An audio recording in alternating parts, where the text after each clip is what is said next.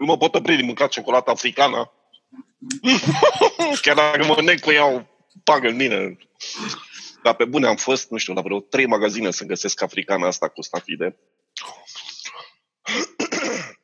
Și abia am găsit-o. Chimo, să știi că dacă faci bani din reclamă în timpul podcastului, vreau jumătate. Doamne ajută, îți dau și mai mult numai să fac. nu știu, fă și tu, uite. Reclamă la NASA. Se Da. fac angajări? Uite. Nu știu. Dacă se fac angajări, nu știu, spăl și eu niște bude pe acolo. Blackout, țigări, monster și ciocolată africană cu safide. Aia simplă nu-mi place. Da. Înainte era gluma cu de ce nu apare revista sau când apare revista și acum a devenit când apare podcastul. Când apare? Păi nu știu. A devenit cam Apare greu pod- să ne adunăm, nu? Da, da, da. Păi nu, familie, treabă, muncă, fiecare are alte priorități mai nou. Mai Asta a nou, rămas. când... Când când noi a rămas un fel de hobby. Apare, păi, da, nu? Evident. Adică, nu știu, nu, nu avem sponsori, nu avem nicio sursă de monetizare sau cum se numește mai nou, Păi, finanțare. nu, dacă N-ai revistă ca proiect independent, ca, mă rog, publicație independentă, mai ales online, n-ai mari șanse. Decât dacă ești un uh, mare vlogger cu priză la public, nu știu, să te joci Fortnite toată ziua și ai și ceva de zis pe lângă. Uite, la asta mă gândeam destul de recent, că am văzut, eu- eu lucrez la un site din Statele Unite de Da. criptomonede, da? N-are nicio relevanță în context. Dar am văzut că articolele pe care le scriu au cel mai mare succes atunci când un YouTuber le preia și le prezintă. Deci oamenii nu mai citesc nici în Statele Unite sau publicul care vorbește în limba engleză. Sau dacă Așteaptă- citesc, vor textul review cât mai pe scurt, Da, și, și noi mai la atunci când am decis că vom prelua și vom continua, sau cel puțin eu când m-am alăturat proiectului nivelul 2, chiar a fost un fel de discuție de genul. Și s-a pus problema dacă vrem să rezumăm articolele la 500 de cuvinte și să fie ceva de bază sau vrem să fie în stilul level, să avem o parte umoristică, să ad- adăugăm o parte personală, adică practic nu e neapărat un review obiectiv unde încerci să atingi punctele principale, ci doar tu, ca jucător, îți exprimi punctul de vedere și experiența pe care ai avut-o în joc. La asta se rezumă. Pe asta o să fac cu Twitch și YouTube, să vedem ce iese. Uite, Săptămâna eu, asta. eu nu știu nimic despre asta și sunt sigur că nici cei care se vor uita la podcast. Nu, păi o să-ți dau uh, canalul de Twitch. O să-l fac cunoscut tuturor uh, cu ocazia unui concurs. Oh, care concurs! Da, și interesant că va avea ca obiect uh, jocul Call of Duty. Black Ops 4. Da, aveai, aveai o... Pe care mare nu știu dacă chestie. îl mai joacă atât de multă lume ca la început, pentru că Apex-ul a furat foarte mulți jucători de acolo. Asta pentru că Apex e gratuit și are cam de toate. E un Battle Royale cât se poate de complex deocamdată. Și are mult mai puține probleme tehnice decât Call of Duty. Black Ops 4, în speță modul Blackout. Stai că mă uit, ce studio a făcut Apex? Apex e publicat de Electronic Arts și e făcut de tot aia care au făcut Titanfall. Ah, ei. Bine. Da, și mi-a plăcut campania lor de marketing, aproape inexistentă până, de fapt inexistentă până în ziua lansării, când au început să-l promoveze intens cu diversi streameri foarte Da. cunoscuți. Cumva, Martin Shroud. noi jurnaliști de jocuri sunt pe YouTube sau pe Twitch sau... Twitch, da, nu știu, mixerul. Ar trebui să încerc mixerul. Am văzut că e drăguțel. Ce e Mixer? Tot o platformă gen Twitch. Cred că aș putea face o comparație la un moment dat între ele. Să fac și acolo un cont. Dar asta rămâne de văzut. Dar care e experiența ta cu publicul din România? Că în mod clar tu ai acces la pagina de Facebook, vezi câți oameni interacționează și în mod surprinzător pagina nivelul 2 încă se descurcă bine. Da. Pentru că tot ce e acolo e foarte pe scurt și la obiect. asta, asta vrea publicul în general, știi? Să asta vrea cine? Că am înțeles altceva. Publicul în general. Ah, în general publicul. Publicul nostru, în general, vrea să interacționeze cu, nu știu, imediat cu ceva foarte relevant sau da, poți să zici relevant. Până și un screenshot poate fi relevant. Dar de Bine, și, și Level avea o secțiune de screenshot-uri și cred că Ciolan se ocupa de ea. Da, Ciolan nu administra, da. Unde erau screenshot-uri în general cu glitch-uri din jocuri sau faze mm. amuzante. Bine, și el și eu. Cred că la un moment dat toți am trecut prin rubrica aia. Cum se numea? Că nu mai știu și n-am o revistă la îndemână. Uh, cred că Patch? Nu mai știu exact. Cred era, era prima pagină la care mă uitam imediat cum cumpăram da, revista. O deschideam și mă uitam acolo să văd. ultimele pagini. O luai de la sfârșit. Păi da. Aparent nici atunci nu-mi plăcea. De fapt, acum îmi place mai mult să citesc decât îmi plăcea atunci. Că, practic, acum văd cititul ca pe o imersiune în mintea al cuiva care are o experiență. Înainte vedeam doar ca pe ceva fundamental, să scot niște informații. Probabil că de asta felul cum scriem nu are la fel de mult succes și chiar mă uitam la articolele pe care le-am publicat, că atunci când au primit comentarii erau de la aceiași doi oameni care probabil se uită mai des pe site. Bine, foarte multă lume nici nu comentează în site, preferă să comenteze, am văzut pe Facebook direct. Da, e, e comod, adică... E mai comod dai like la 100 de pagini, atunci când apare ceva nou pe pagina asta, îți exprimi părerea. Exact.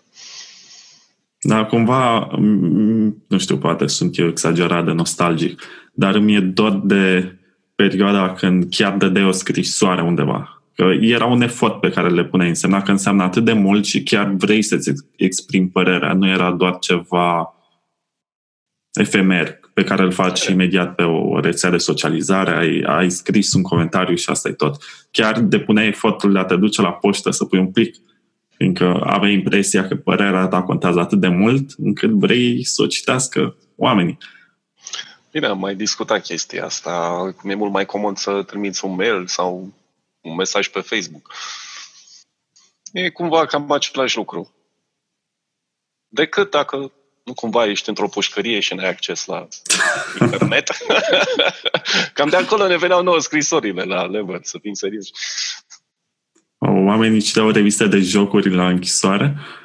Păi, dacă n-ai acces uh, la online, și în plus, în vremea aia, revistele erau la putere, nu site-urile.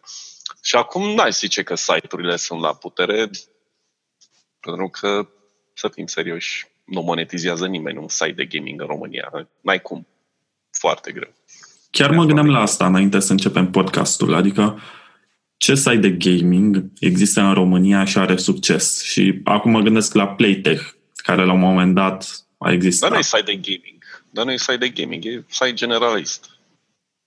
Știu, dar au, au avut un oarecare succes și, și chiar plăteau jurnaliștii. Eu, de exemplu, pe mine nu m-a plătit nimeni vreodată că am scris la nivelul 2.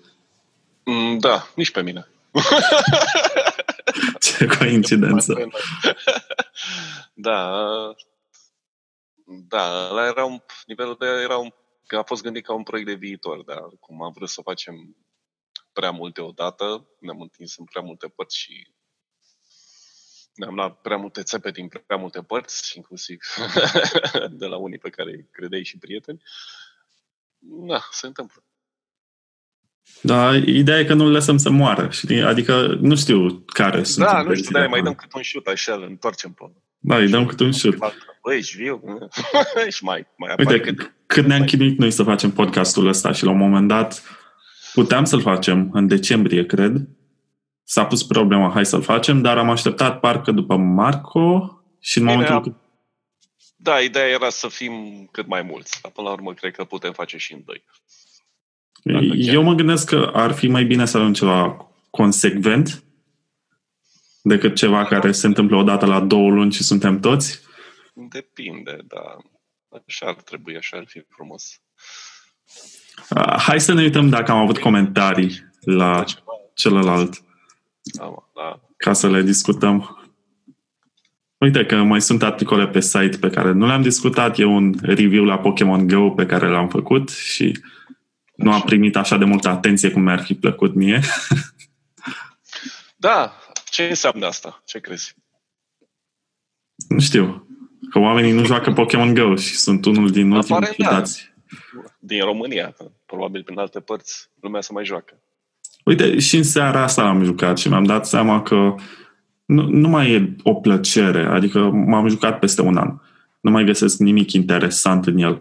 Doar faptul că din când în când alternează Pokémonii și sunt șanse mai mari să prinzi ceva și faptul că există câteva sute și posibilitatea de a avea pe toți odată e minimă spre imposibilă și câteodată au campanii din asta și spun în săptămâna următoare vor apărea mai mulți Pokémon de apă.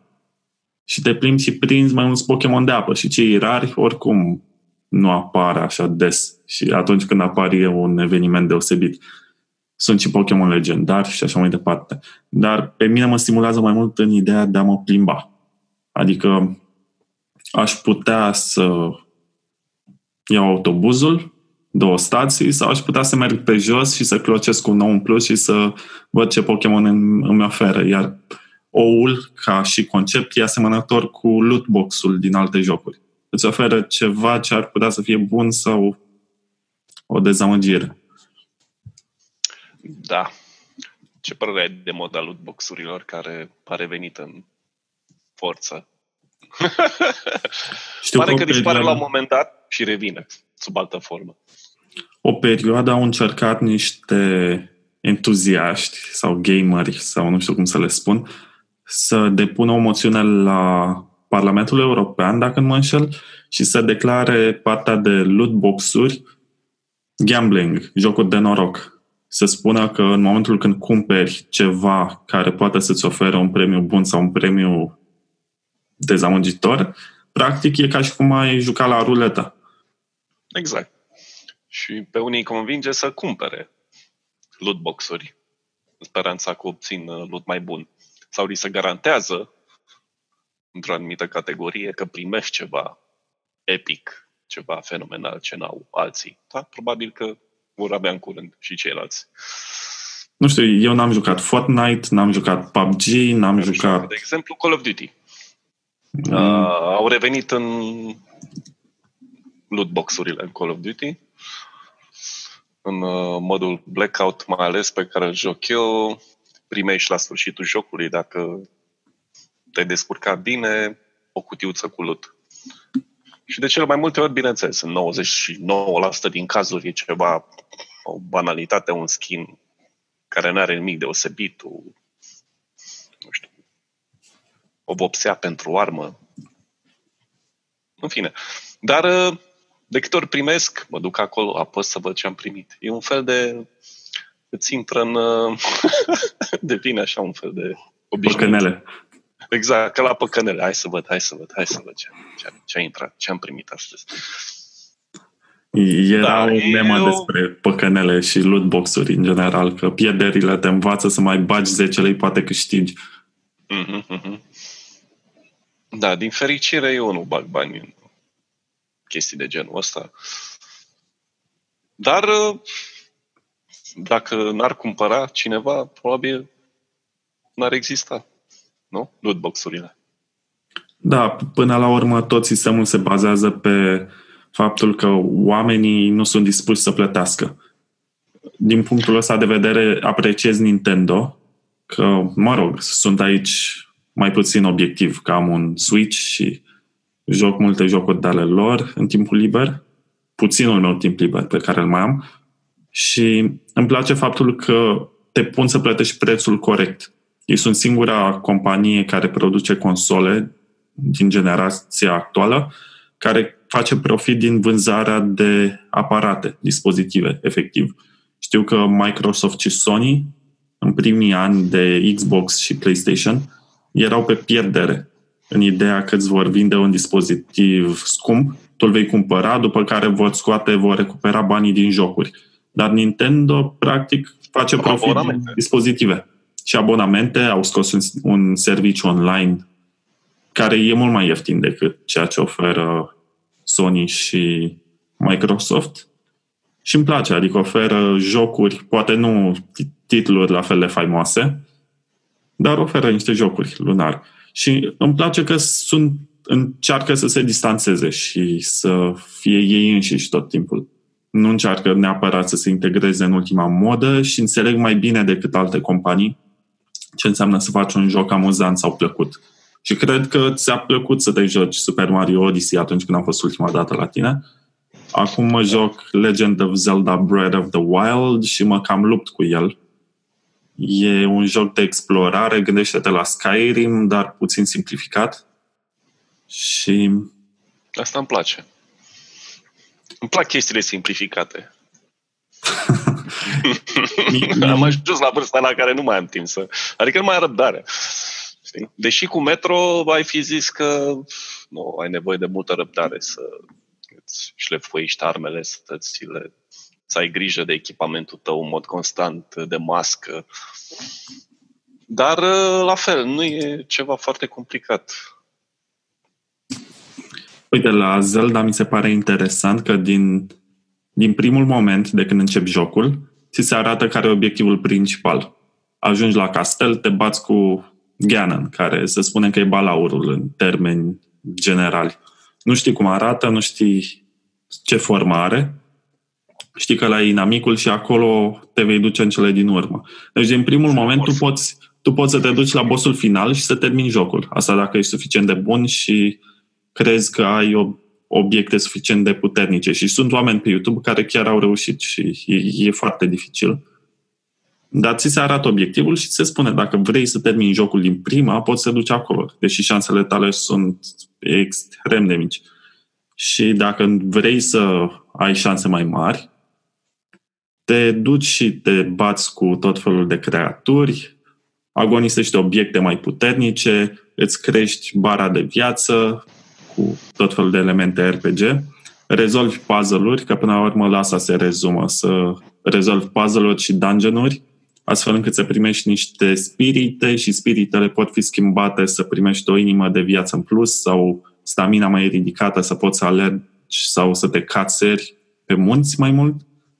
Și cu cât explorezi mai mult, cu atât găsești mai multe. Și cu cât găsești mai multe, cu atât îți cresc ție șansele să, să ai succes mai mare la bătălia finală. Există și elemente de poveste, dar asta, asta nu-mi place la el. De asta aș da un nouă. În general, îmi place să mă joc, nu neapărat să mă bat sau să explorez ceva, ci să mi se spună o poveste. Și elementele de poveste pe care le găsești sunt minime sau minimale, nici nu știu cum să le numesc. La un moment dat ți se oferă 15 poze și ți se spune plimbă-te pe hartă, care e uriașă, și identifică locul unde au fost făcute pozele ca tu să-ți amintești ce s-a întâmplat înainte. Și asta, practic, devin piese de puzzle din poveste.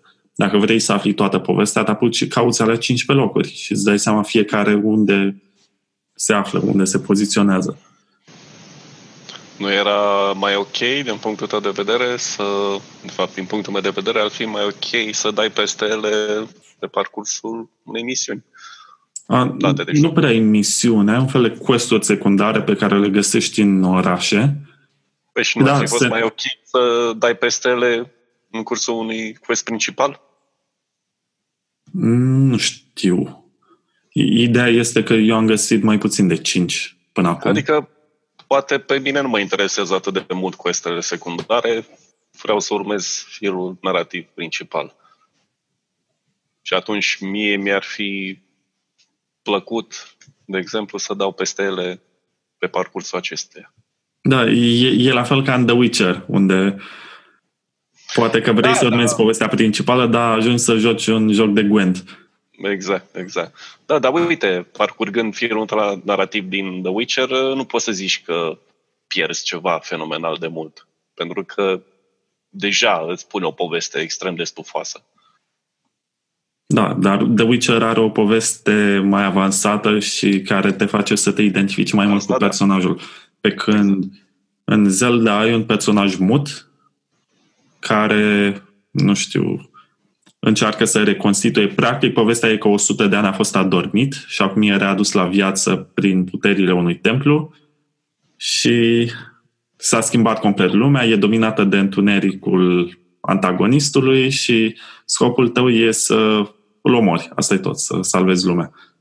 Și găsești tot felul de rămășițe ale lumii antice care a existat înainte și de care tu mai, nu-ți mai amintești nimic. Și sunt prea puține NPC-uri care chiar îți spun o poveste și nu fac parte din firul narrativ principal. Dacă vrei să urmezi doar firul narrativ principal, te apuci cauți la 15 locuri. Cred acum că am explorat 75% din suprafața jocului. Mă refer la zone principale. Că ți arată, sunt niște turnuri, un sistem care îți permite ca în momentul când găsești turnul să te urci în el și îți, îți arată restul hărții și din turn poți să vezi ceea ce se află pe teren, deși sunt o grămadă de obiecte și locuri ascunse. Nu știu, poate n-am eu suficient de mult timp sau suficientă răbdare, dar sentimentul ăsta de a fi pierdut tot timpul și de a nu ști dacă ești pe calea cea bună, dacă urmează să găsești ceva, dacă te urci în vârful muntelui, are, are sens să faci asta sau e doar așa un element de decor? Practic ai toată lumea deschisă și tot ceea ce se poate vedea poate fi explorat. Ăsta e conceptul. Unora poate le... vede de pe munte? Cum? Din vârful muntelui, cum se vede? A, e superb jocul. Da. Merită să urci în vârful muntelui, deci. Dacă vrei să vezi un peisaj, da. Dar dacă scopul tău este să agonisești obiecte și te chinui un sfert de oră să te cațeri și să ajungi în vârful vârfului ca să vezi că de fapt nu se întâmplă nimic și doar ai văzut un peisaj, plus de alta, nu ai niciun motiv să te bați. Cu cât te eviți mai mult luptele, cu atât ai mai mult de câștigat. La începutul jocului te bați ca să obții obiecte, dar după descoperi că obiectele au o durabilitate scăzută. Armele, scuturile și arcurile. Ceea ce înseamnă că e mai bine să faci quest care îți dau obiecte decât să te bați cu tot ceea ce ți iese în cale. Oricum nu le iei cu tine în groapă, așa că... wow, ești mai profund decât de obicei în seara asta. Barfund. Am ajuns la fundul paharului cu suc. O, să, o să-i fac un review la un moment dat, după ce îl termin. Și nu știu cum va fi asta, că îl joc de două luni aproape deja, atunci când am timp. Mă gândeam și... să schimbăm puțin abordarea pe site uh, în cazul uh, review-urilor. Să nu le mai denumim uh, review-uri, să facem ceva de genul ce cred despre. Cu păi, n-au fost întotdeauna asta? Păi da, dar să nu mai zicem review. Ce cred despre ăsta? Și eventual, nu știu, am putea să nu le dăm note. De, deși note trebuie să le dăm. Că nu, lumea așteaptă și o notă. o să, mai citi. Nu? O să pun la ultimul paragraf. Nota, nu mă, de ce a dat 5? Citește concluzia și gata. De ce să mai citești două pagini de text? O să facem ca Vice cu titluri de genul Am jucat Legend of Zelda ca tu să nu fi nevoit să o faci. Ca să nu joci tu. Da. Bine, mai făceau unii așa. Nu, nu mai fac. Se poartă chestia asta m-am uitat la nu știu ce emisiune ca să nu te uiți tu.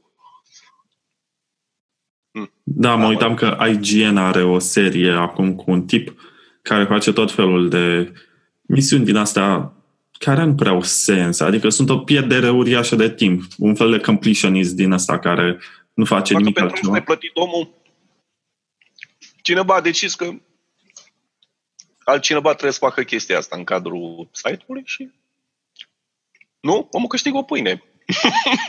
Până la urmă, să uită lumea, nu se uită, omul ăla mănâncă o pâine acolo. Da, și asta e adevărat. Și dacă există motivația financiară, ca să spun așa, atunci o faci, te sacrifici. Deci mi-am dat seama că folosesc mai mult site-urile astea de tip IGN sau Polygon sau GameStop.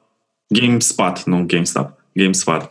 Le folosesc mai mult atunci când am nevoie de ghid să depășesc un obstacol și am văzut ca o walkthrough, ghid complet, cu absolut toate jocurile și toate misiunile, ceea ce mi se pare foarte tare. și îți oferă indicii dacă vrei să ai spoiler complet și să nu să mai folosești doar creierul, poți să faci asta. Da, creierul a devenit inutil. Adevărul e că au fost simplificate mult jocurile. Pe măsură ce publicul care le consumă a devenit mai larg și nu, nu se mai referă doar la câțiva tocilari care cumpără un joc și stau câteva luni să-i caute toate secretele, acum te cam ține de mânuță producătorul jocului și îți spune, uite, apeși asta, asta ca să faci asta, acum fă și tu. Ai tutoriale incluse și eventual prima misiune e ceva să te inițieze. Bine, sunt anumite categorii de jocuri în care e ok să primești totul în față. Nu, nu știu ce să spun, adică dacă am un Nintendo pe 16 bits, un Super Nintendo, și atunci când bagi jocul, ai prima, primul nivel sau prima misiune, care are un nivel de dificultate mult mai mic decât ceea ce vei întâlni pe parcurs, dar îți oferă posibilitatea de a explora tu și de a descoperi ce poți să faci de fapt. Jocurile din perioada respectivă aveau și o cărticică manual care îți prezenta exact care e povestea jocului, care e premisa și ce butoane să apeși ca să faci o acțiune. Dar în același timp oamenii nu prea le citeau. Mai, mai degrabă încercau să vadă, uite, apăs butonul ăsta, se întâmplă asta. Mm, cred că mă refeream la jocurile competitive. Acolo da. Deși, uite, Fortnite-ul e un caz special pentru că implică mecanica construitului, pe care dacă o stăpânești foarte bine, ești Dumnezeu. Eu nu stăpânesc, da, nici m-a prins de bine. Am jucat de câteva ori, nu m-a prins. mi îmi place, de exemplu, ca Battle Royale, Call of Duty, modul Blackout. Un joc foarte des, câteodată cred că a devenit o obsesie. Și uh, acolo e totul in your face. Totul e um, n-ai nevoie de explicații, foarte intuitiv gameplay-ul. Atașamentele care merg pe arme, te prinzi imediat. Se pun automat, dacă nu se potrivește, nu, nu ei, atașamentul respectiv. Da, n-am mai jucat un FPS online de la Doom încoace. Doom din 2016, pe care l-am jucat pe PlayStation. Am jucat Metro, care e un caz special pentru că nu este un shooter rapid, deci, în cele mai multe situații, nici nu ești nevoit sau ai opțiunea să nu-l joci ca un shooter. Pentru că te poți trecura, să treci neobservat. Dar da, chestie de preferințe. Îmi, îmi place asta când ți se oferă posibilitatea de a nu bate și împușca tot ceea ce ți iese în cale. Deși, da, jocul te forțează la un moment dat să mai și omori pe cineva, bineînțeles. Nu te poți trecura chiar peste tot neobservat. La urmă e un first person shooter și trebuie să faci ceva cu armele alea din inventar, nu? Doar ai muncit să găsești atașamentele alea, să ți le șlefuiești frumos, să ți le aranjezi. Trebuie să le arăți cuiva înainte să moare. Adică îmi place și abordarea din Doom sau Quake sau Duke Nukem, unde omor tot ceea ce ți iese în cale și primești eventual și... Asta e satisfacția. Dar și abordarea FIF care a apărut, sau FIF, cum vrei să pronunți F în engleză. FIF. FIF. Așa. Care a fost un first-person shooter care se baza pe mm, stealth sau cum să spun în limba română? Să, a, să te ascunzi. Furișat. Furișat, da. Să încerci să te faci nevăzut și presupun că și Half-Life a avut o componentă din asta, adică puteai să abordezi jocul astfel încât să minimizezi împușcăturile.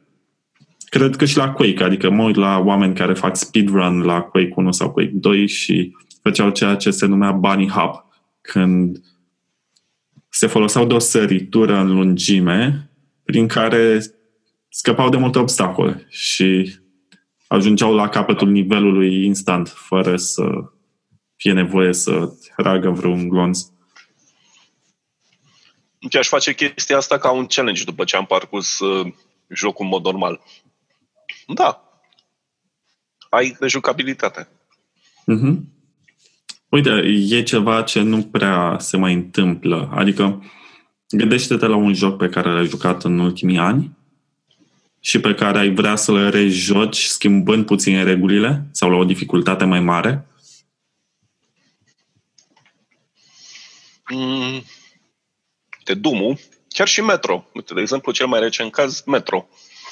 Metro Exodus pe nivel, nivel mai mare de dificultate, nu mai e indicativ vizual în interfață când uh, îți expiră un filtru, trebuie să-l schimbi, e doar auditiv. Trebuie să te bazezi mult pe urechi și pe ochi, să verifici contorul Geiger de pe mână dacă zona este radioactivă, să spui masca, dacă ți-a găurit și începi să respiri ca un fraier cu cancer, să spui un plasture pe ea, să o acoperi, să acoperi gaura. La fel, viața, sănătatea, de fapt, să, să o refaci la 100%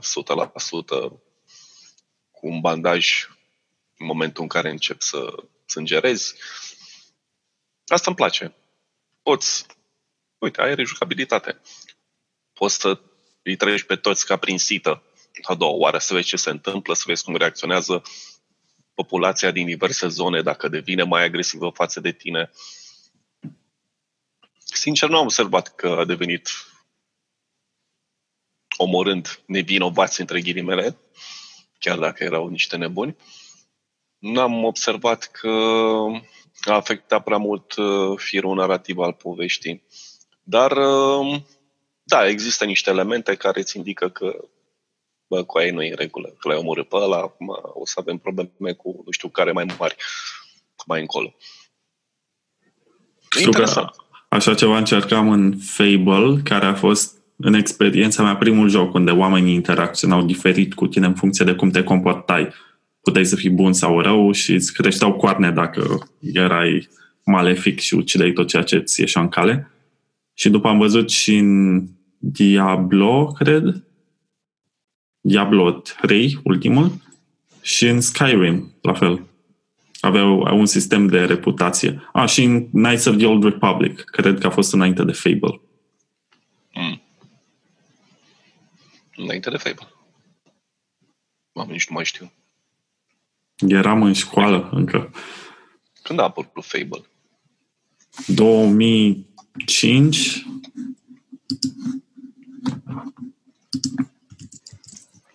2004? Mamă mia. Bine, septembrie. Eu am jucat în 2005. Și am jucat și Fable 2 pe Xbox și mi-a plăcut și Eram mai la mult. level atunci, nici nu cred. Hm?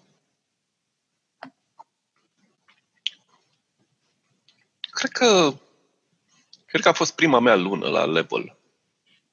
Septembrie 2004. Ceva de genul. Mm-hmm. Ce vremuri! Uh, istorie. Cred că prima revistă Level pe care am cumpărat-o a fost cea cu Broken Sword 2 ca joc full. Nu mai știu, O, da. o, o să caut acum. Nu mai știu. Level, revistă. Sur.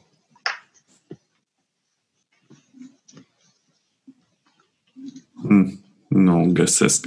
Există o arhivă cu toate revistele, o să mă uit după copertă. În orice caz, m-a obsedat puțin jocul și mi-a, mi-au plăcut tot timpul aventurile astea point and click. Prea mai apar aventuri de genul ăsta. De ce crezi? Mm, a- Am văzut Sam Max, care a fost o serie scoasă de Telltale și chiar am jucat primele două sezoane și le-am terminat pe toate. Nu știu, poate oamenii caută ceva mai multă acțiune. Mi- Mie îmi plac glumele și îmi place umorul pe care îl folosesc jocurile din gen. Inclusiv cele făcute de LucasArts în anii 90 sunt considerate și acum niște capodopere. Escape from Monkey Island și ce au mai avut? Spun imediat.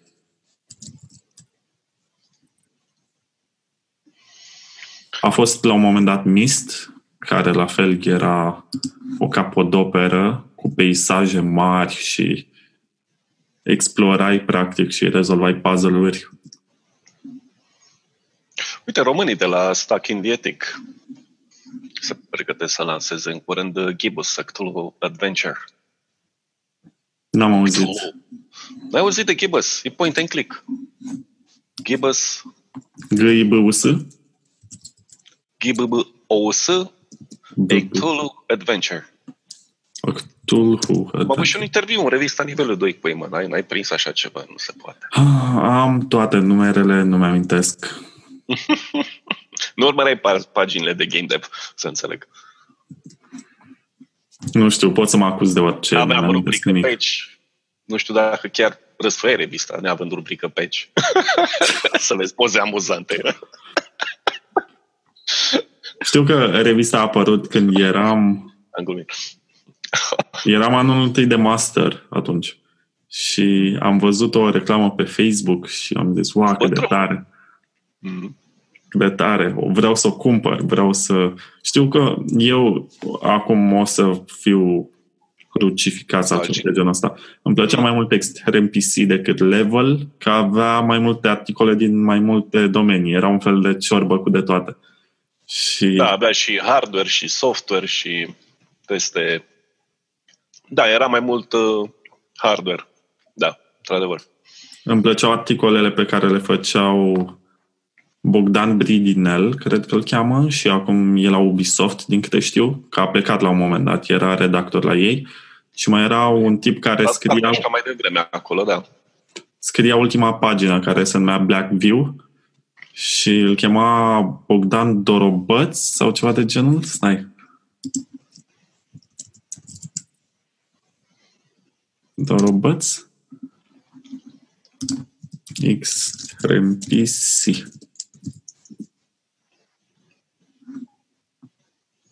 Ok. Adrian Dorobăț. În orice caz, îmi plăceau la nebunie Black View-urile. Erau la fel cum la level răsfoiam până la patch, ca să găsesc screenshot-urile, dădeam, okay. dădeam toate paginile să văd Black View-ul pe care îl scria atunci și mi se părea foarte tare. Că da. în mintea mea de școală generală să găsesc pe cineva care ironizează și în același timp prezintă niște scenarii distopice, chiar îmi dezvolta imaginația. Mm-hmm. Cred că a avut și level la un moment dat ceva de genul ce să mi-aduc aminte. Da, în fine.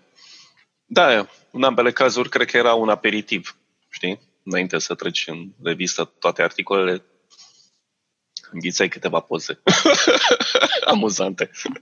Da, nu știu. amuzante copiii noștri nu vor afla niciodată cum e fiorul ăla de a aștepta o lună până apare revista următoare și o citești de două ori câteodată, iei toate articolele și te gândești ce urmează și te uiți pe internet doar ca să vezi ce se lansează nou, ca să știi la ce să te aștepți după din revistă. Adică e un sentiment pe care nu știu, generația asta nu prea are.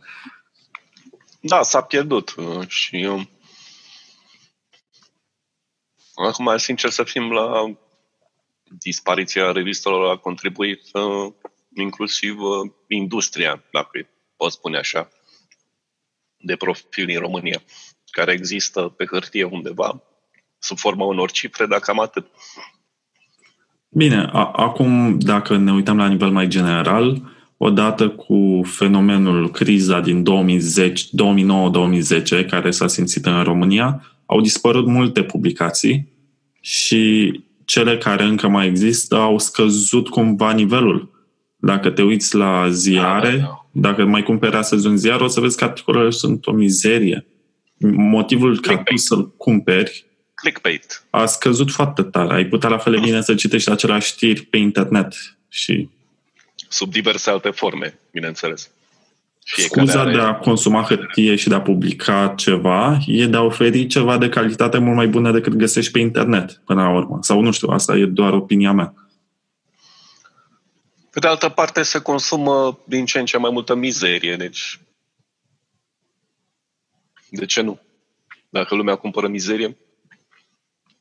Uite, am văzut la un moment dat cred că aveam un curs în Suedia de jurnalism și ne-au arătat cum era forma unui ziar la începutul secolului 20 nu avea deloc poze. Formatul era uriaș, ziare din alea mari, pe care nici nu puteai să le ții atunci când le citeai. Și nu aveau poze și erau paragrafe, blocuri de text, efectiv. Mm. Oamenii care știau să citească atunci erau mai puțini decât acum. Aveau și răbdarea de a citi tot și jurnaliștii chiar își exprimau toate punctele de vedere atunci când publicau ceva. Nu, nu le spunea nimeni, ai doar 500 de cuvinte sau ai doar căsuța asta pe care noi o adăugăm la pagina 7 și maxim 100 de cuvinte sau nu o să apară.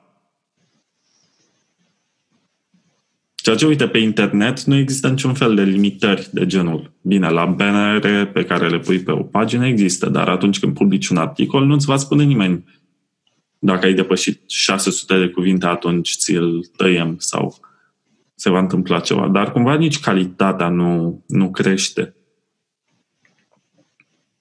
Da, din păcate, ăsta e adevărul. Din punct de vedere al calității, ți-am zis, părerea mea e că chiar dacă e de calitate, trebuie să fie foarte pe scurt și foarte la obiect, trebuie să fie video, trebuie să fie o poză.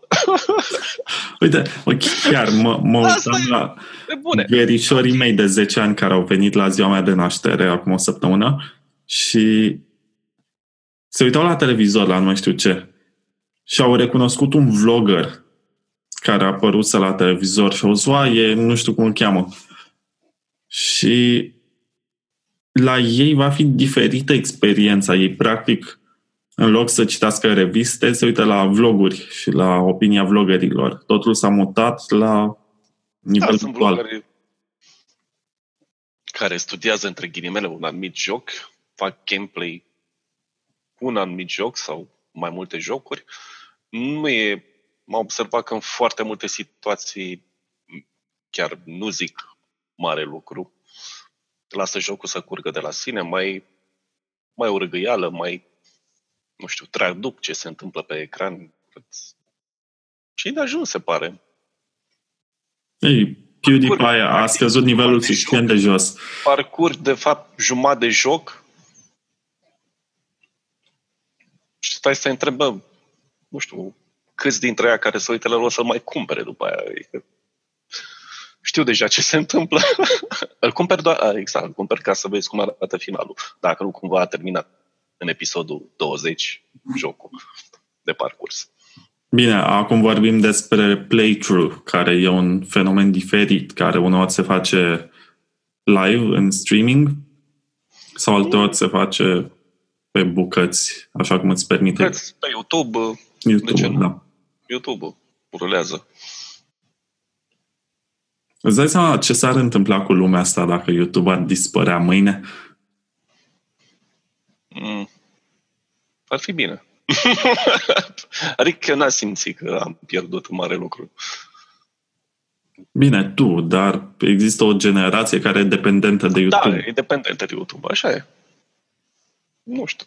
Răzberițe, răscoale, ce se poate întâmpla? O să meargă în sfârșit mai mulți copii la școală. O să stea mai mulți până la sfârșitul programului. Pe mine mă sperie inclusiv ideea că nu prea există concurență reală pe care să o aibă YouTube. Adică, serios, dacă nu pui pe YouTube ce faci? Pui pe Vimeo sau pe Dailymotion? Da, la noi nu. La noi YouTube-ul. Dacă vorbești de o platformă video, YouTube-ul și pe locul 2 Twitch-ul. Twitch-ul ca platformă online pe care să faci streaming. Și când mă gândesc că YouTube e deținut de Google și toată lumea aproape face căutări pe Google și nu pe alte motoare de căutare. Mm, da, până la urmă și eu folosesc Google. Funcționează, de ce? De ce să nu recunoaștem chestia asta? Dar dacă folosești Windows și folosești căutarea din căsuța de Windows, Bing. să știi da. că folosește Bing automat. Da poți să schimbi, dar e, nu știu, dacă nu te dezamăgește Bing vreodată, până în punctul în care spui, gata, de azi înainte o să folosesc Google, vei rămâne așa și... La un moment dat, cei drept am obținut rezultate apropiate, dacă nu chiar similare. Dar uh, nu mi-a plăcut browserul în sine. A, te referi la browserul de Windows, cum se numește Da, mai nou? da. Acum Internet Explorer e Edge? Da. Edge. Edge, Microsoft Edge, care e bun, dar nu știu, nu știu, are ceva ce nu mă atrage. Cred că prin tradiție nu mă atrage și folosesc Firefox. Eu am Am folosit niște Firefox de când s-a lansat, de când s-a redenumit Mozilla Da, exact, Browser. exact. Mhm, mhm. Am Păi, cont, da, mi-am da. salvat bookmark-urile. Eh, Mi-am reinstalat de curând Windows-ul și am pierdut tot ce aveam în bookmarks. Asta e, nu? Pentru, pentru toate există un început. o iau de la zero. e, am câteva extraneturi de presă pe care n-am voie să le pierd, că sunt niște surse de informații foarte bune pentru Nu știu ce sunt alea. Trebuie să le dar- și folosesc. Niște uh, extraneturi dedicate jurnaliștilor și diversilor parteneri. Conturi de FTP mai aveam la câțiva publisheri. Cred că le mai am pe undeva salvate. Uite, mi se pare interesant Da, că încă erau mai folosesc foarte conturi de utile. FTP. Astea erau foarte utile pentru revistă, când aveai de descărcat uh, materiale grafice foarte mari. Niște uh, fișiere în format PSD de 2 giga, pui mei, deci 3 GB, 4, 10. Deci, ca să pui pe copertă o imagine, îți trebuie ceva la rezoluție foarte mare. Ah, fișiere PSD Da, PSD. Da. da. și mai roșie. Și da, era indicat să fie PSD cu multe leere ca să alegi tu pentru copertă sau pentru articol ce elemente îți sunt utile și să le îndepărtezi pe alea care sunt inutile. Ca să nu Mm, pui niște text pe acolo, să nu fie prea încărcată poza. chiar, Chimo, n- n-am apucat până acum să îți sondez opinia legată de revista comunității când apare revista sau level sau cum îți spun. Și Dar a- am văzut că sunt câțiva foști redactori. Am văzut că Ciolan și Ghinea și încă vreo două persoane, cred, publică pe o revistă care apare doar online. doi. Da? Da, și au făcut o grafică proprie și, mă rog, Da, da, făceau ceva la un moment dat. Da, da, bravo lor. Da, am observat că sunt articole care nu au fost publicate, nu au apucat să fie publicate sau nu au văzut lumina zilei în revista Level, au fost uh, publicate acolo. Sau nu au văzut lumina, revist, lumina zilei în nivelul 2, pe- poate pentru că, nu știu, nu erau complete în momentul ăla, lipsea ceva și redactorul respectiv n-a mai revenit asupra lor și asta a fost o soluție. De ce să se piardă? Nu, le pui acolo. Da, m- mă bucur că există o comunitate care să susțină până la urmă jurnalismul independent de jocuri. Da, să zicem. Se poate. Adică pe bune, dacă oamenii nu ar avea măcar un minim public să citească și să le ofere impresii, atunci nu ar mai face asta. La fel cum nici noi nu am mai face podcast dacă nu am avea certitudine, uite, te-ai implicat cu ciocolată. nu mă pot opri din mâncat ciocolată africană. Chiar dacă mă nec cu ea, o pag în mine. Dar pe bune am fost, nu știu, la vreo trei magazine să găsesc africana asta cu stafide. și abia am găsit-o. Chimo, să știi că dacă faci bani din reclamă în timpul podcastului, vreau jumătate. Doamne ajută, îți dau și mai mult numai să fac. nu știu, fă și tu, uite. Reclamă la NASA. Se Da. fac angajări? Uite. Nu știu. Dacă se fac angajări, nu știu, spăl și eu niște bude pe acolo. Mi-ar plăcea să fiu un fel de Gordon Freeman și să fiu implicat în experimentele lor cu portalul, portaluri interdimensionale și să mi se ofere un costum. și să ajung într-o dimensiune unde e atât de bine încât să nu mai întorc în alta, în asta. Nu? De ce nu? Asta aș vrea. Fuh. Chiar care e povestea ta preferată din orice joc? Sau fă un top. Prima poveste care îți vine în minte acum. Mm.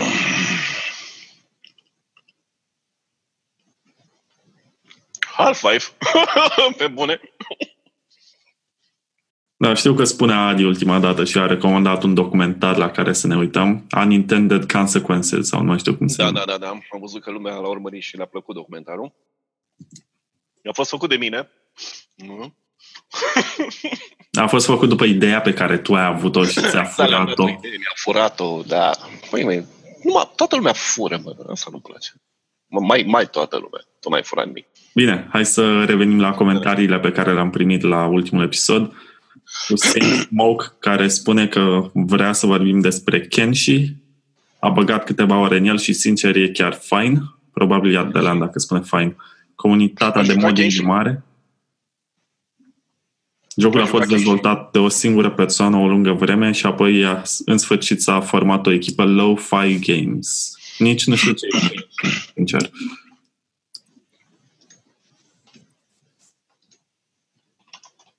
Open World Sandbox RPG. 78% rating pe Metacritic. N-am jucat. Nu pot să-mi dau cu părerea. Nu l-am încercat. Hmm. Încerc să găsesc niște screenshot-uri. Da, te uiți la images. Gallery. Yeah. Îmi aduce aminte de Heroes of Might and Magic, cred.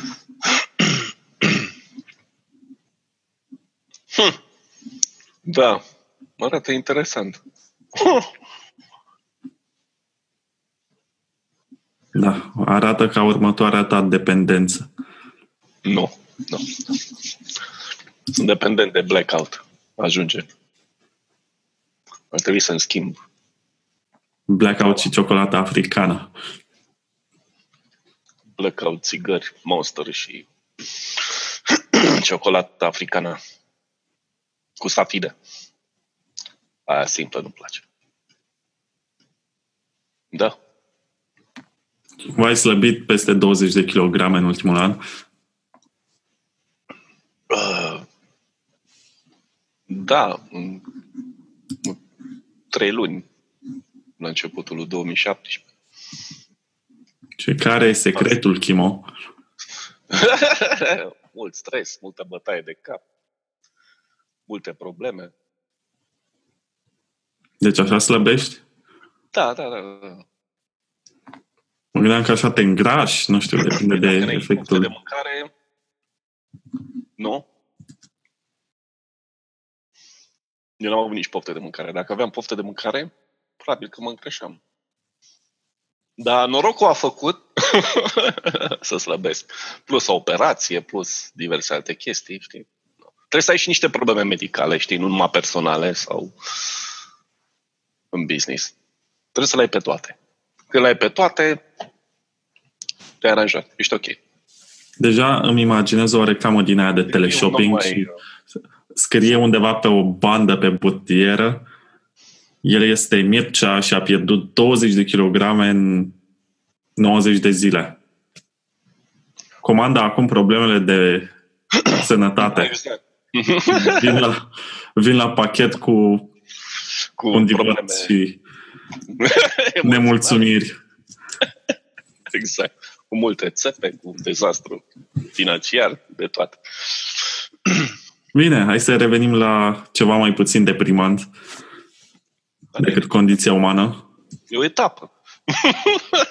Trebuie să ajungi la, nu? la pământ, unde să-ți mai dea cineva niște picioare și să te ridici încet. Hmm. Cineva știe.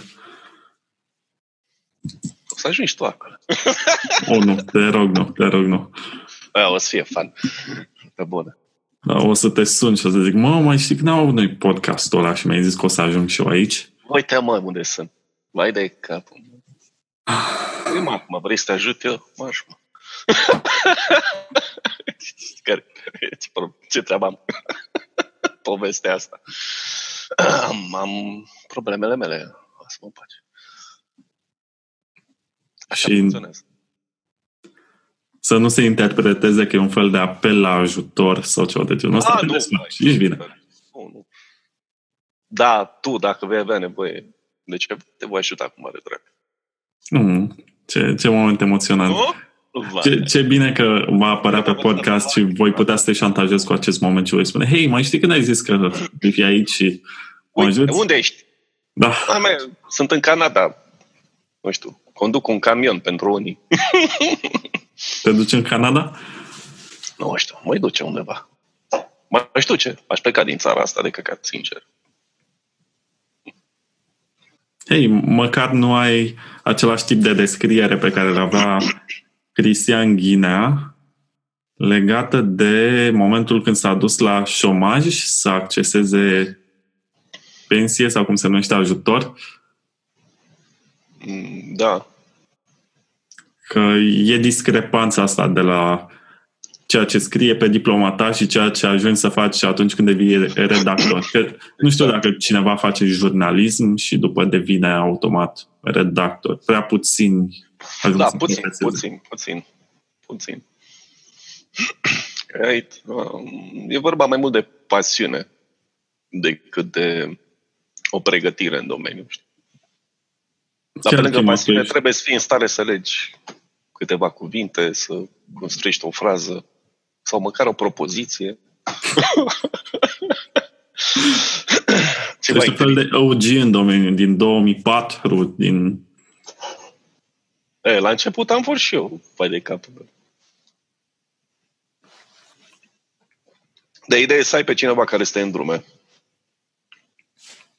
Și din fericire a avut cine să mă îndrume.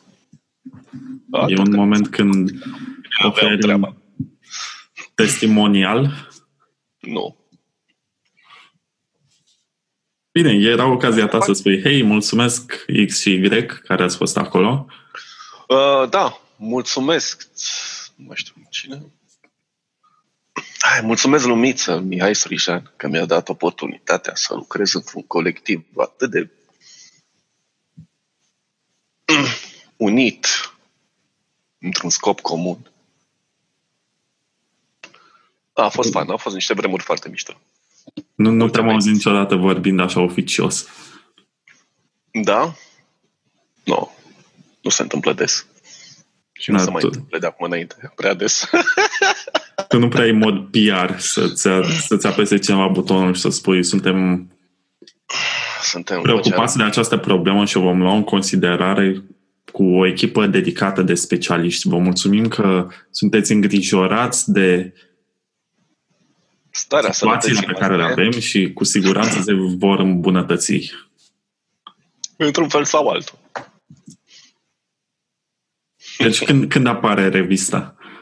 Nu mai apare nicio revistă, stai liniștit. În România nu o să mai vezi reviste de gaming. La oh, a, a, asta e o previziune. Gratuit, online, să facă. Vor, cred că vor exista la un moment dat niște proiecte mici, niște oameni pasionați care la un moment dat le vor abandona, că nu, mai avea, nu vor mai avea timp de ele. Dar atât cât vor exista, de ce nu? Ne mai clătim ochii. Deși aș prefera să mi clătesc pe o hârtie, dar în uh, țara comisionului de 50% plus un milion de alte taxe și impozite, e foarte greu dacă ești mic.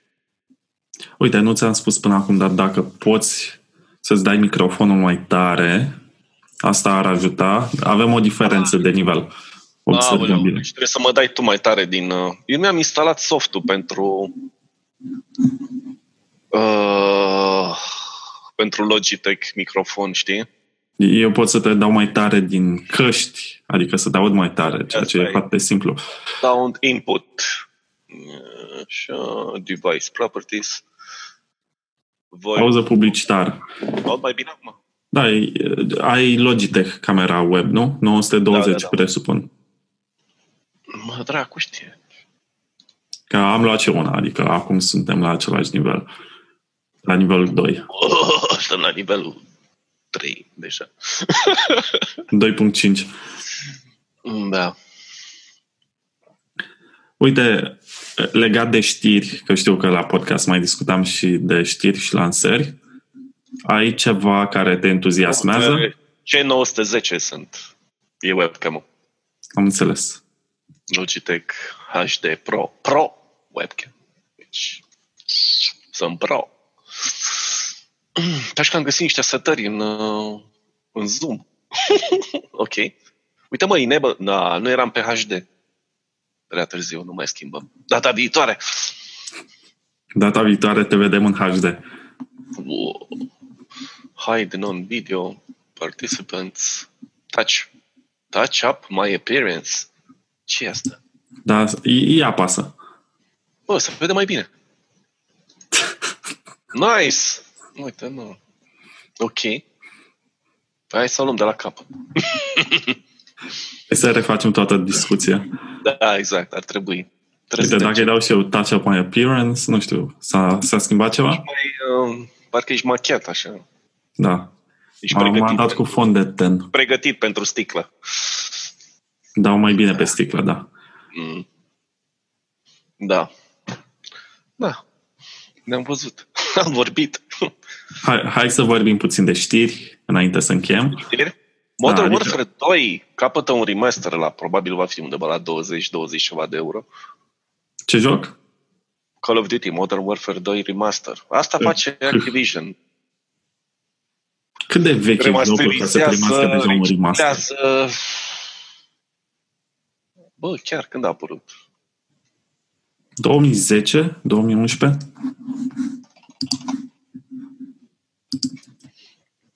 Modern Warfare 2. 2014? Nu, 2009. Nu știu la care Modern Warfare te uiți tu. 2009. 2, 2, 2, 2, 2. Oh, are muzică de Hans Zimmer. Wow. Da, da. Muzica e bună. Muzica e bună. da, Warfare, Warfare 3 mi s-a părut cel mai slăbus din serie. Modern Warfare 2 încă a fost fain. Știu că a fost o manie atunci când a apărut. Era cel mai popular joc online pe Xbox. A avut un, o componentă multiplayer foarte bine pusă la punct. Asta ei dă, i-a dat longevitatea, o campanie bunicică, dar multiplayer-ul a călcat cu succes pe urmele lui Call of Duty 4, Modern Warfare care în continuare mi se pare că are cea mai bună campanie din, uh, din serie, dacă ne referim la ea ca un shooter modern. A cărei acțiune este placată, uh, plasată în, uh, într-un context actual. Whatever. Nu știu, Chemo, eu mi-amintesc că am jucat Call of Duty 2, care era cu al doilea război mondial. Ah, foarte mișto. E... Și multiplayer a fost foarte fain ăla. Foarte extra. Nu am jucat multiplayer, dar îmi plăcea, cred că a fost primul joc unde am văzut că exista sistemul de cover, unde ți se recupera viața, se refăcea, nu recupera. Am mai văzut asta la King Kong, cred, înaintea lui. Da, era asta, nu mai știu.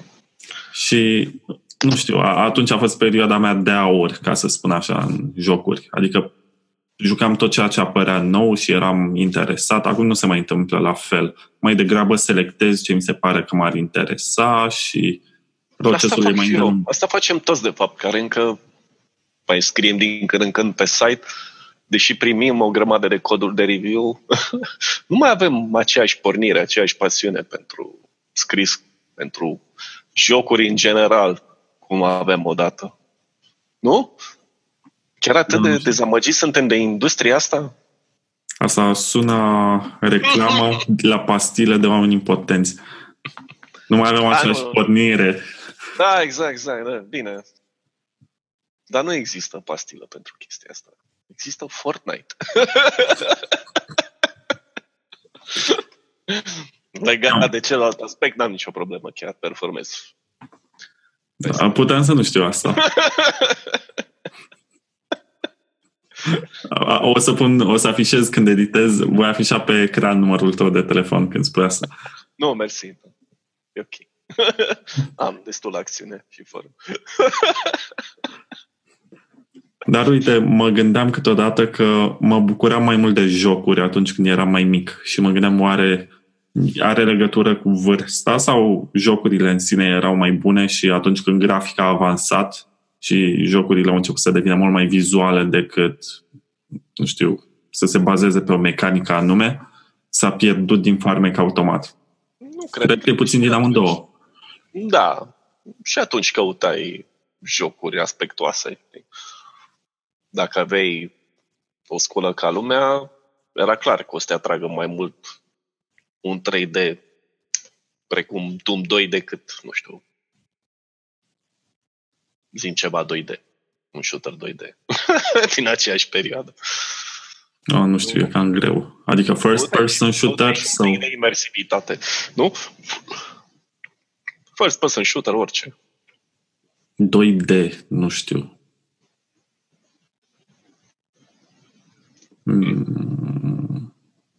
Complicat.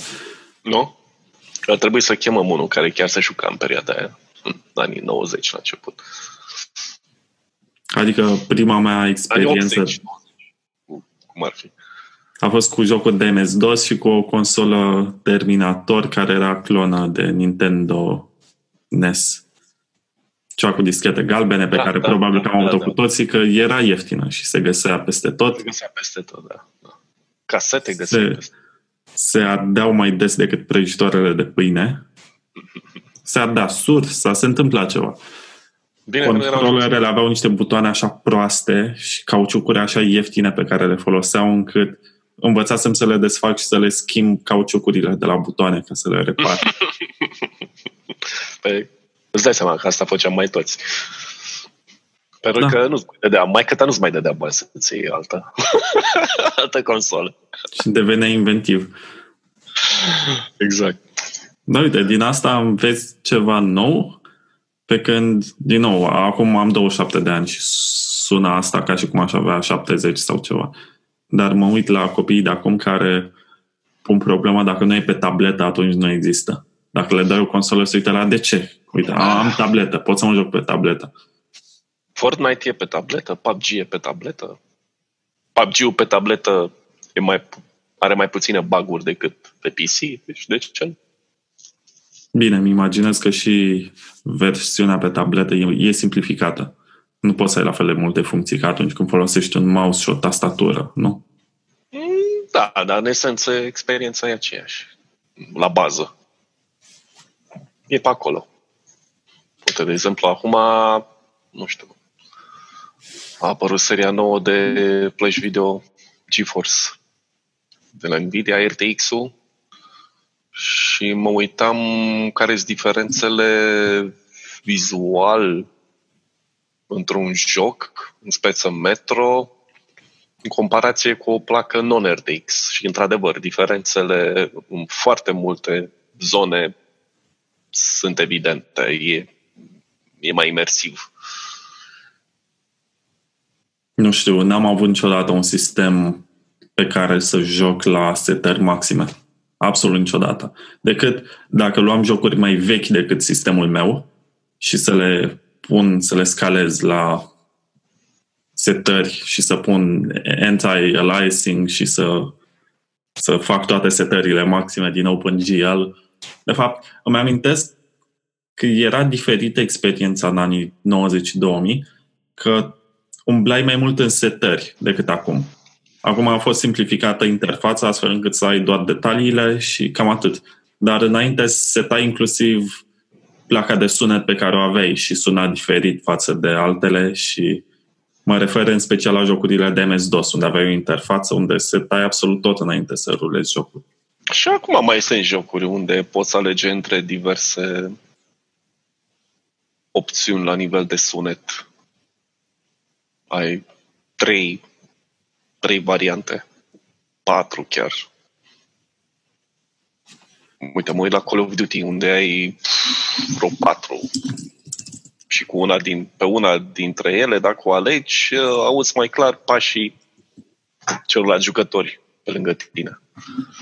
Ceea ce e foarte util. Bine, dar nu va fi niciodată ca un Adlib Sound Blaster. Bine, hai să fim serioși. Acum nu prea mai ai nevoie când pe plăcile de bază ai deja integrate soluții audio foarte bune.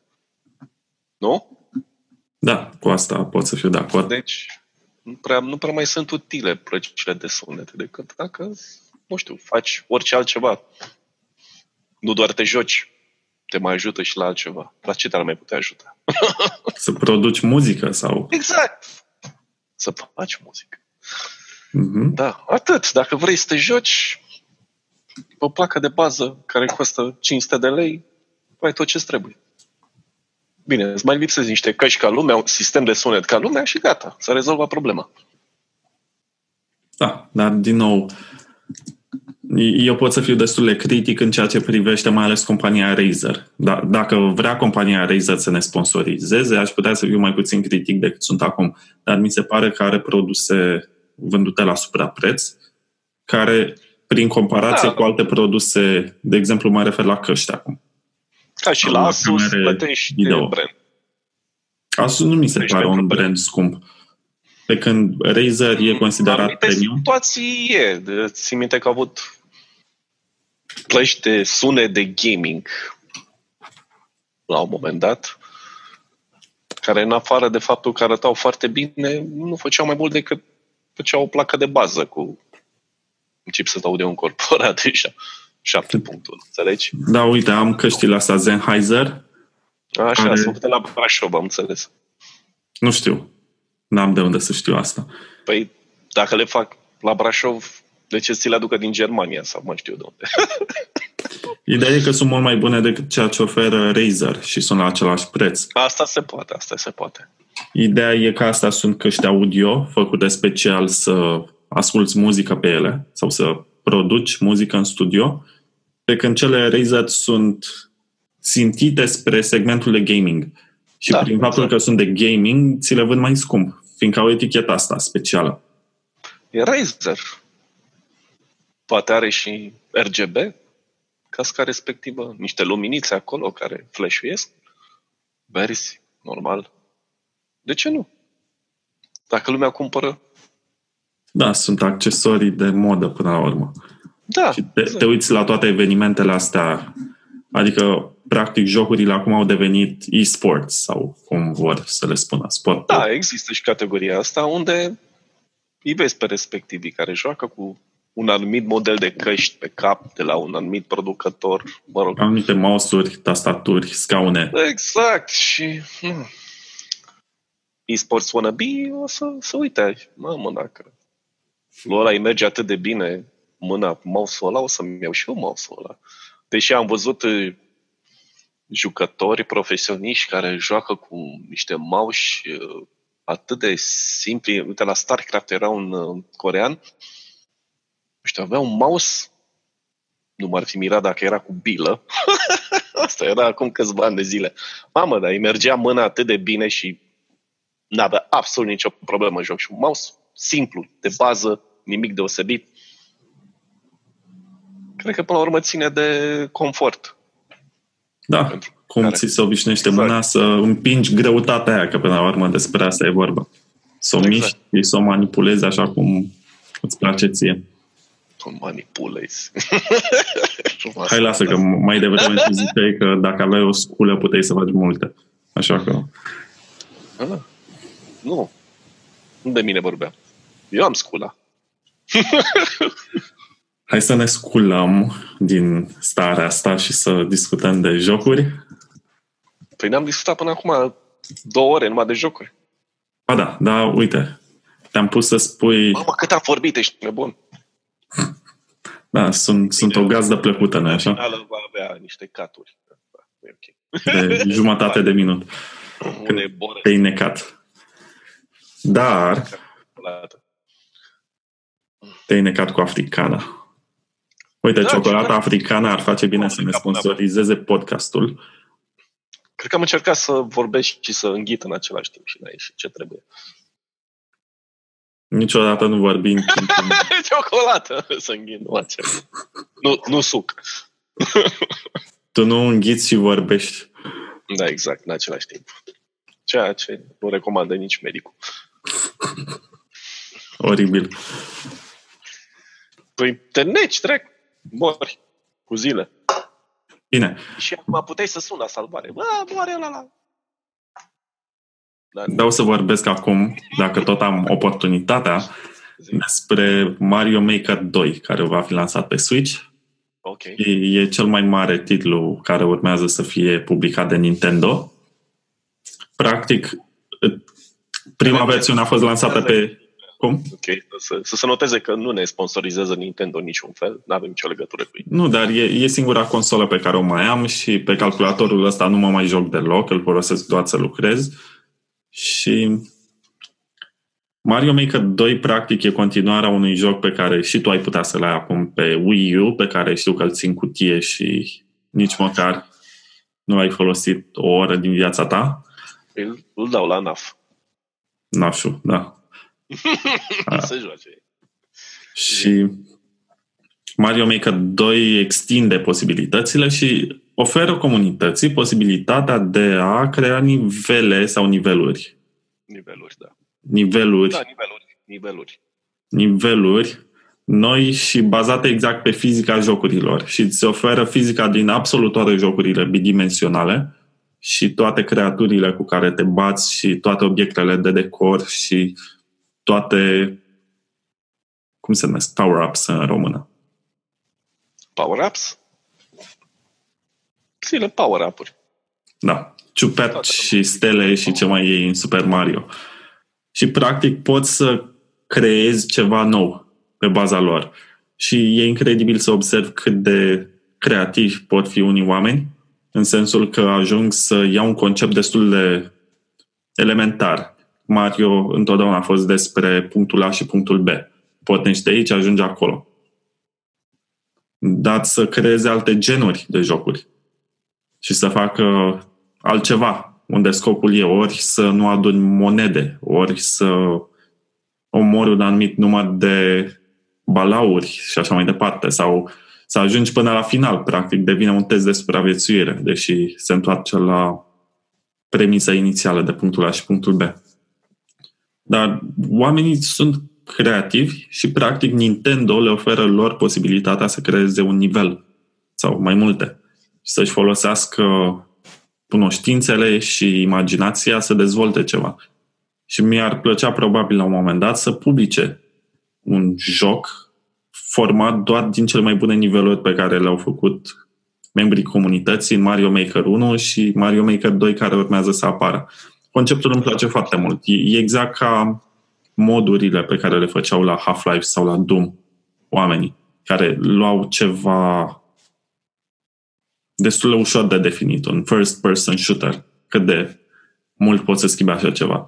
Dar sunt oameni care au folosit engine-ul de Doom și au făcut, de exemplu, Sonic.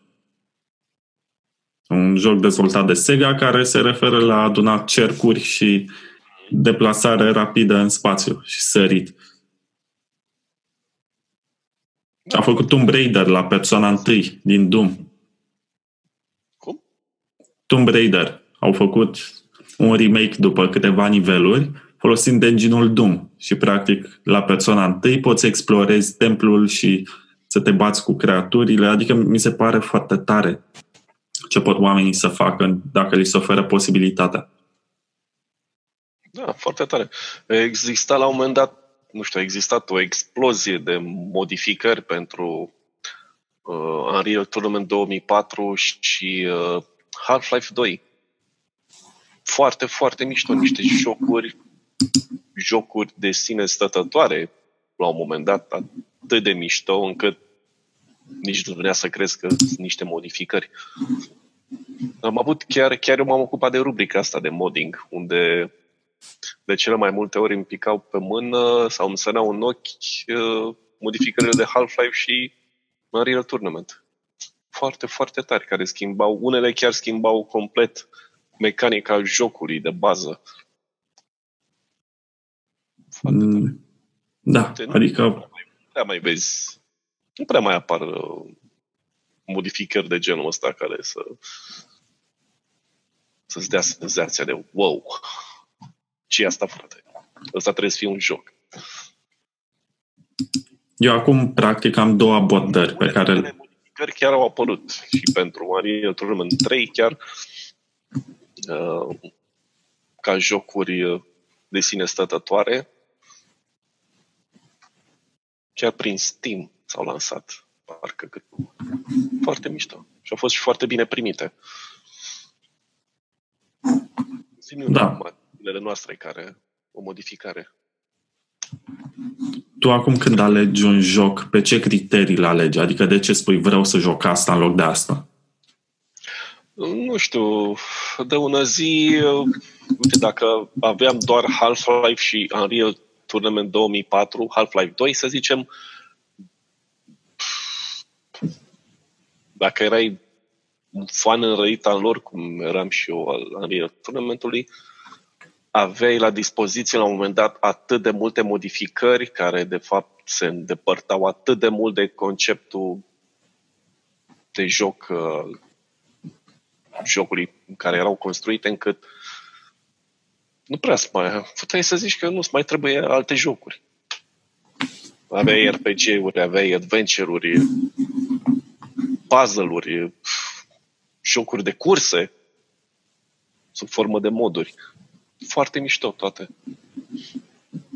Acum, nu știu pe ce criterii așa de Pe mine mă interesează mai mult uh, experiențele narrative în ultima vreme. Așa că, cu toate că mă joc Blackout, care a devenit o obsesie, da, uite, Metro a picat foarte bine. Exodus. M-am gândit și eu la asta recent, că văd jocurile ca pe un mod de a avea parte de povești. E ca și cum aș citi o carte, dar în loc să o citesc, mi se dezvăluie totul sub forma unui joc. Ceva vizual și interactiv în același timp. Uh-huh. Și îmi place ceva care se termină. Nu mai am timp de MMO-uri și ceva care să continue la nesfârșit și să mă determine să încerc în fiecare zi să cumulez obiecte, să omor aceeași, aceleași creaturi și să mă plimb să explorez aceleași locuri. Prefer ceva care se termină și mă lasă cu o anumită impresie. Nu știu cât succes ar avea în momentul de față un MMO nou, original. Având în vedere că e la modă Battle royale și că jucătorii de WoW, probabil fanii WoW sau EVE Online, probabil că nu caută noi experiențe MMO când au deja. Da, nu știu ce să spun. Adică există în continuare o comunitate uriașă de oameni care joacă World of Warcraft sau... Da, există, dar e comunitatea de acum 10 ani. La bază, majoritatea sunt tot aia care au jucat de la bun început. Nu cred că sunt uh, numărul jucătorilor noi este foarte mare sau atât de însemnat pe cât uh, am putea crede. Îmi amintesc de perioade când pentru că Practic... lumea urmează trendurile. Uite, de exemplu, acum lumea joacă Apex. Legends. Ceea ce tu nu joci și nu știi despre ce e vorba. Să-ți fie rușine. Nici eu nu mă joc. Deși e fain joc. Nici n-am auzit până să-mi spui tu. Nu știam ce e. Sunt blocat în bula mea. Adevărul că, na, câteodată și eu sunt blocat într-o bulă urmăresc anumite știri și cam la asta se rezumă. Da, probabil ar trebui să punem și noi niște știri pe site din când în când. Asta ca să le pun eu ca să afli tu câte ceva. ceva nou și relevant. Dacă jumătate de glob se joacă Apex Legends, tu trebuie să știi de Apex Legends. Ceva. Măcar că există. da, când va fi portat pe Nintendo Switch, voi avea grijă să... să s-ar putea să iasă și acolo. De ce nu? E, e moca. De fapt, chiar o să-l caut acum. Ce am jucat din toate modelele astea freemium sau cum vrei să le spui, gratuite, dar cu lootbox, este Paladins sau ceva de genul? Da, da, frumușel, da. Dar nu mi-a plăcut. Adică m-a... Pe lângă faptul că sunt jalnic față de alți jucători și mi-ar lua câteva zeci de ore să devin cu adevărat bun, n-am văzut nimic să, să justifice acele zeci de ore de care am nevoie ca să devin bun. Bine, acum, pe de altă parte, uite, chiar ziceam la un moment dat chestia asta sau pe Facebook, nu mai e nevoie să cumperi jocuri ca să te joci jocuri. Pentru că există cam din toate categoriile de jocuri cel puțin un joc care merită jucat gratuit. Plus că primești, nu știu, ca și abonat la diverse platforme online digitale, precum Epic Games sau GOG, unde ocazional, la două săptămâni, o lună, la trei luni, primești cât un joc gratuit și un joc bun. Da, nu știu, dacă, dacă stau să mă gândesc la copilăria mea, atunci toate jocurile erau gratuite. Dacă da, știu bine, vreau să spun. Te duceai în piață cu 10 lei la un disc. Sau mă rog, ți-l cumpăra cineva. Făceai schimb. Știu că erau la un moment dat în București, pe lângă universitate, tarabe cu oameni care vindeau da, păi, CD-uri. Și de multe ori se întâmpla să nu fie ceea ce e pe copertă, dar făceau niște imitații destul de bune. Adică te uitai la ele și dacă nu vedeai cu adevărat originalul, să știi în ce fel de cutie vine și cum arată carcasa, puteai să fii păcălit și să spui, wow, ăsta chiar e real. Că depuneau efortul de imprima coperta și uneori imprimau și discul, deși asta era cam rar. Da, n-am pățit-o niciodată. Sau dacă am pățit-o, am dat peste un joc bun. în locul celui pe care, celui pe care îl vreau, de fapt. Hei, dar pot să mă gândesc la perioade când un abonament la revista Level îți aducea un joc full în fiecare lună. Da, da, da. Și nivelul 2 îți aduce. Ba chiar știu că nivelul 2 a avut Arkham Knight? Nu. Arkham Asylum. Da, da, got you. Da. Nu, n-am folosit niciodată codul. Dacă îl vrea cineva să-l folosească, eu, eu n-am nici cont de Steam, ca să fiu sincer. Dar dacă vrea cineva vreodată să-l folosească, să-l ce pot să îl ofer. Nu știu dacă mai funcționează platforma aia digitală pe care trebuie activat ca să primești codul Steam. De fapt, nu e cod Steam. Am încercat și varianta asta cu jocul ăla, niște băieți. Nu mi-a plăcut, dar m- zis, hai să vedem, avea un control mai bun asupra chiurilor. Bine. Cred că am vorbit mai mult de o oră. De fapt, dacă mă la ceas, da, am depășit cu mult. Și propunerea mea era să ținem podcasturile undeva la jumătate de oră, să fie ușor de digerat și oamenii să poată să asculte în autobuz sau atunci când e, încearcă. Ce mai, mai tăiem din asta. Da, am, am înțeles. Cam și înghițeam și nu cred că vrea să vadă lumea acum. Mă umplu de sânge. Nu știu. Ciocolată.